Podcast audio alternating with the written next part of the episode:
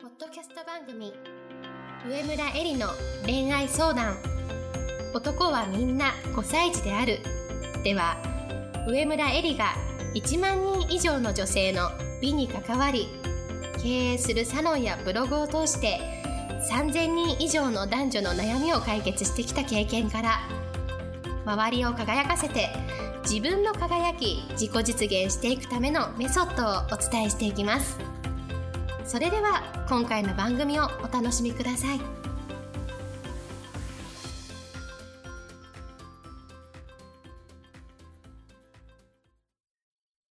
こんばんは、上村えりです。今日も、ポッドキャスト、上村えりの恋愛相談、男はみんな5歳児であるは始めたいと思います。それでは、いつも通りアシスタントのきみおさんから今日の質問をお願いします。はい。今日の質問はいつもポッドキャストを楽しみに聞いている隠れ男性リスナーです。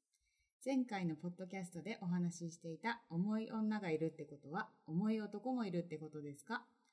付き合う前なのに君のために感を前面に出してくる人とかですか？とにかく2回目のデートがない知人男性の口癖がなんで俺ばっか頑張らなければならないんだ？女性ももっとアプローチしてきてほしいなんですがこれは思いに相当しますか？でも付き合う前じゃん。お互いにまだよく知らないのに、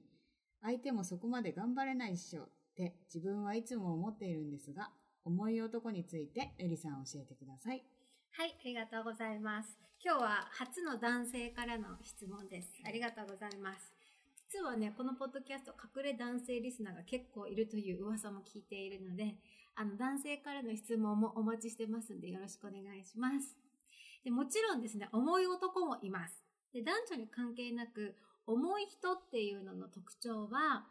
相手に自分のご機嫌をとってもらおうとする人のことです。例えば、物での見返りを求めたり、気持ちや行為の見返りを求めたり、で、その見返りが、相手が自分に何をしてくれたかというのを見て、好きな気持ちを確認する人のことです。でつまり、好きの度合いがね、相手次第でコロコロ変わるやつっていうのが重い人です。で、私もね、あの、過去に付き合った男性ですごい重い人がいたの。でも、付き合うの疲れちゃって、それで別れたんですけど、でね、じゃあどういう人だったかっていうと、好きだって言ってんのに、ことあるごとに愛情を確かめたがる人だったのね。で、例えばさ、このパターンって、女性だったらストレートに私のこと好きとか、まあ仕事と私どっちが大事なのとか、まあ聞いてくるんですけれども、まあこれは可愛いですよ、まだね。聞いてくるんだから。でも、この男性の愛情を確かめたがる男っていうのは、もっとややこしくて、例えばね、釜をかけてきたり、いじけたりするの。超うざいんですよ。で、例えばね、LINE とかしてても、なんか直感的に何か怪しいと急に言ってくるの。全然脈略もないんだよ。それでこっちとしてはさ、何も怪しいことなんかしてないから、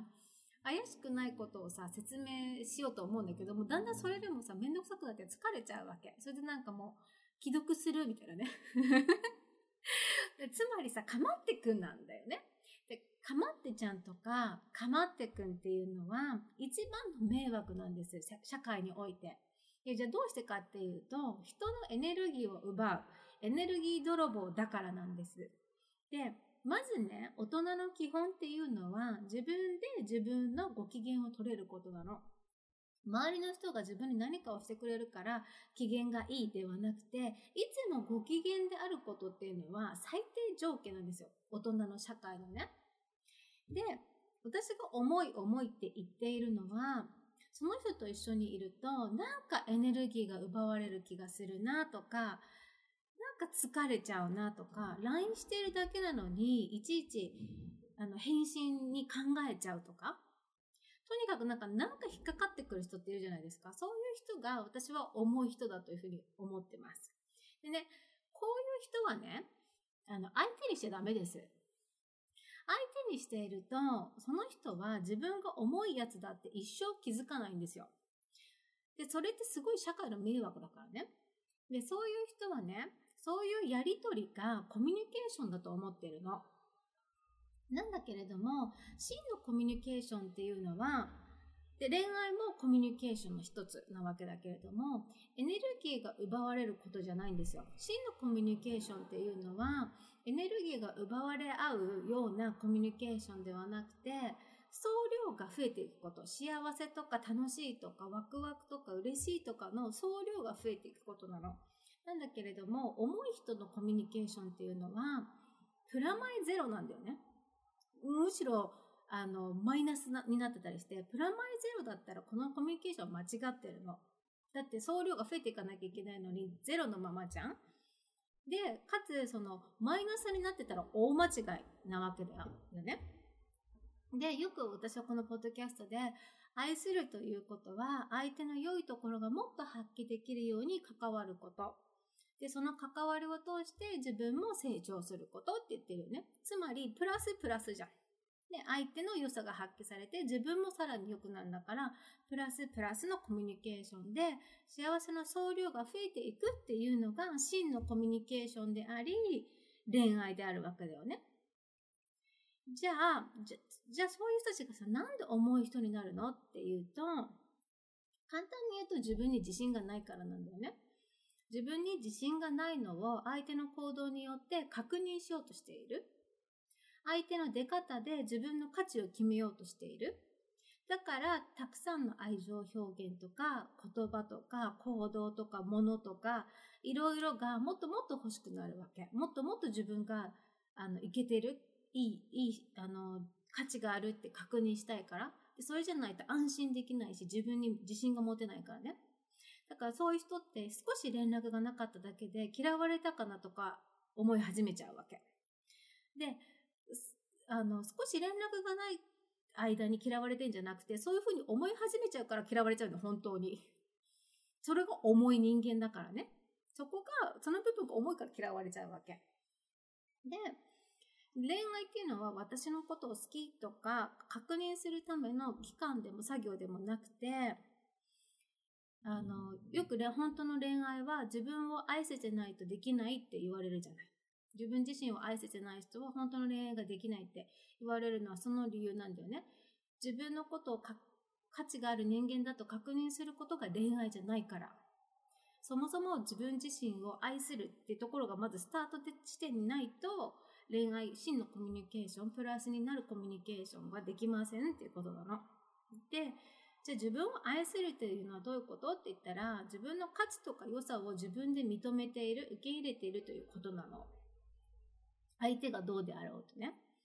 で、自分の価値の確認作業っていうのは、相手を使って何か対象があってやることじゃないわけ。自分で確認することだから自分自身の中で。で、それは自分の課題だから、相手を使ってやることではないんだよね。だから相手を使って恋愛をして自分の価値を確認しようとしているのは全部偽物ですよ。偽物のコミュニケーションだというふうに思います。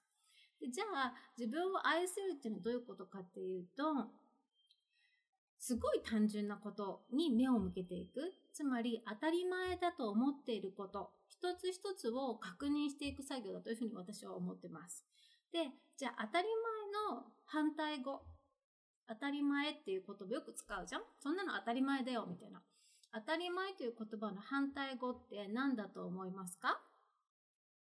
で、そうやってみんな質問すると、当たり前の反対語ってさ、特別？そんなの当たり前だよとか言ったら、じゃあその反対語って特別かなとか、思うと思うんだけれども、実は当たり前の反対語っていうのは、ありがたしなんですよ。あることが難しい。つまり、ありがとうってことなんだよね。今日、朝起きれたことっていうのは、もうすでにありがたいんですよ。起きれない人もいるから。朝起きれないで、冷たくなっちゃってる人もいるわけだよね。だから起きれたってことはさ、ありがたい。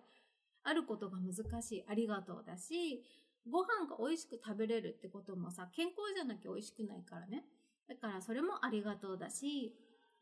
自分にさ、なんか LINE とかメッセージくれるお友達がいるってこともさ、ありがたい。あることが難しい、ありがとう、なわけですよ。だから自分に自信がない人、自分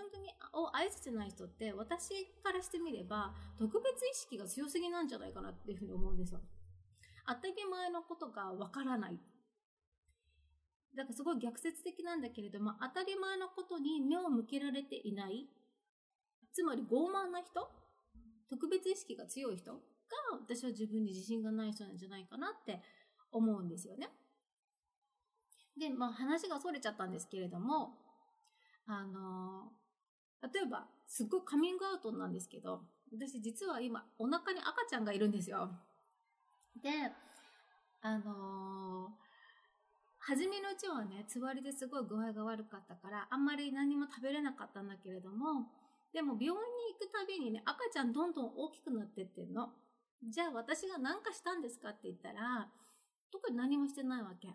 まあ、あの、お腹のお部屋を貸しているので、そういう意味では Airbnb って呼んでるんですけど、まあ、それ以外、私が一生懸命なんかして、ね、目作ったりとか心臓作ったりとかしてるわけじゃなくて、勝手にとても不思議なことに大きくなってってんだよね。あの、米粒以下の卵だったものがさ、何十センチまでなるわけじゃないですか。私はそれをこう、自分の体の中で体験していて、一人で、一人がね、存在するっていうか生まれるってことはさ、すごいことだなと。もう当たり前じゃなくてもありがたい、あることがとても難しい、もうとても特別なことなんだなって思うの。で、そういうことを自分の体の中で感じていればいるほどね、あの、自信がないとか言ってられないわけですよ。もうその存在自体を受け入れることが、まずは、この世の中でさ、生きていくためのさ、ベースだよね。で、それは本当に当たり前のことなんてないんだってことに気づく。当たり前のことなんてない。すべてはありがたいんだと。すべてはありがとうなんだ。つまり感謝なんだっていうさ、一個一個に目を向けていくことでしかないんじゃないかなというふうに思います。で、まあ、質問に戻るんですけれども、とにかく2回目のデートがない知人の男性の口癖が、なんで俺ばっかり頑張んなきゃならないんだと。女性ももっとアプローチしてきてほしいって言ってるってあの質問にありましたが、私からのアドバイスだったらね、そのお友達はさ、頑張るのやめたらいいね。このお友達はさ、頑張ったら女が喜ぶって勘違いしてんだよね、きっと。頑張るのは個人の勝手だけれども、相手にも同じことを強要したら、それは取引なんだよね。取引っていうのは、プラマイゼロ。気を使わせるからむしろマイナスなわけですよ。で、そうじゃなくて、プラスプラスにしていかないと。で、プラスプラスにならないコミュニケーションを吹っかけてくる人っていうのは、総じて重いやつです。で、まともな人間はね、重い人とは付き合いません。何も言わずに離れていきます。だから、いい人に出会いたいなら、モテたいなら、重い人から自分を卒業させないといけません。で、じゃあ最後にね、じゃあこの話をこの友人にすればいいのかと言ったら、そうじゃないんだよね。こういう話もあるんだけど、聞きたいって聞いて、うん、教えてって言われたら話せばいいけど、でも聞きたくない人、聞く準備ができてない人に話すのはおせっかいと言います。で、聞きたい人に話すから、ありがとうって感謝されて、初めてその人の役に立つわけだよね。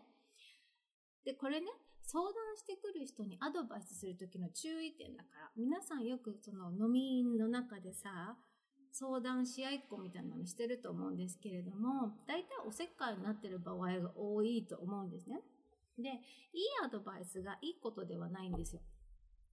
受け手が受け入れる準備ができて初めてそれがいいアドバイスになるわけ。だから準備ができてない人っていうのはじゃあ何なの？って言ったらそのまま行くとどうなるのかっていうのを、まあ、実験してるんだよね。人体実験の最中なわけ。自分の体を使って、自分の人生を使って、自分の貴重な時間を使って。その人の趣味だから、それ。だから、それ途中でさ、邪魔したらダメなの。いい迷惑なの。おせっかいなの。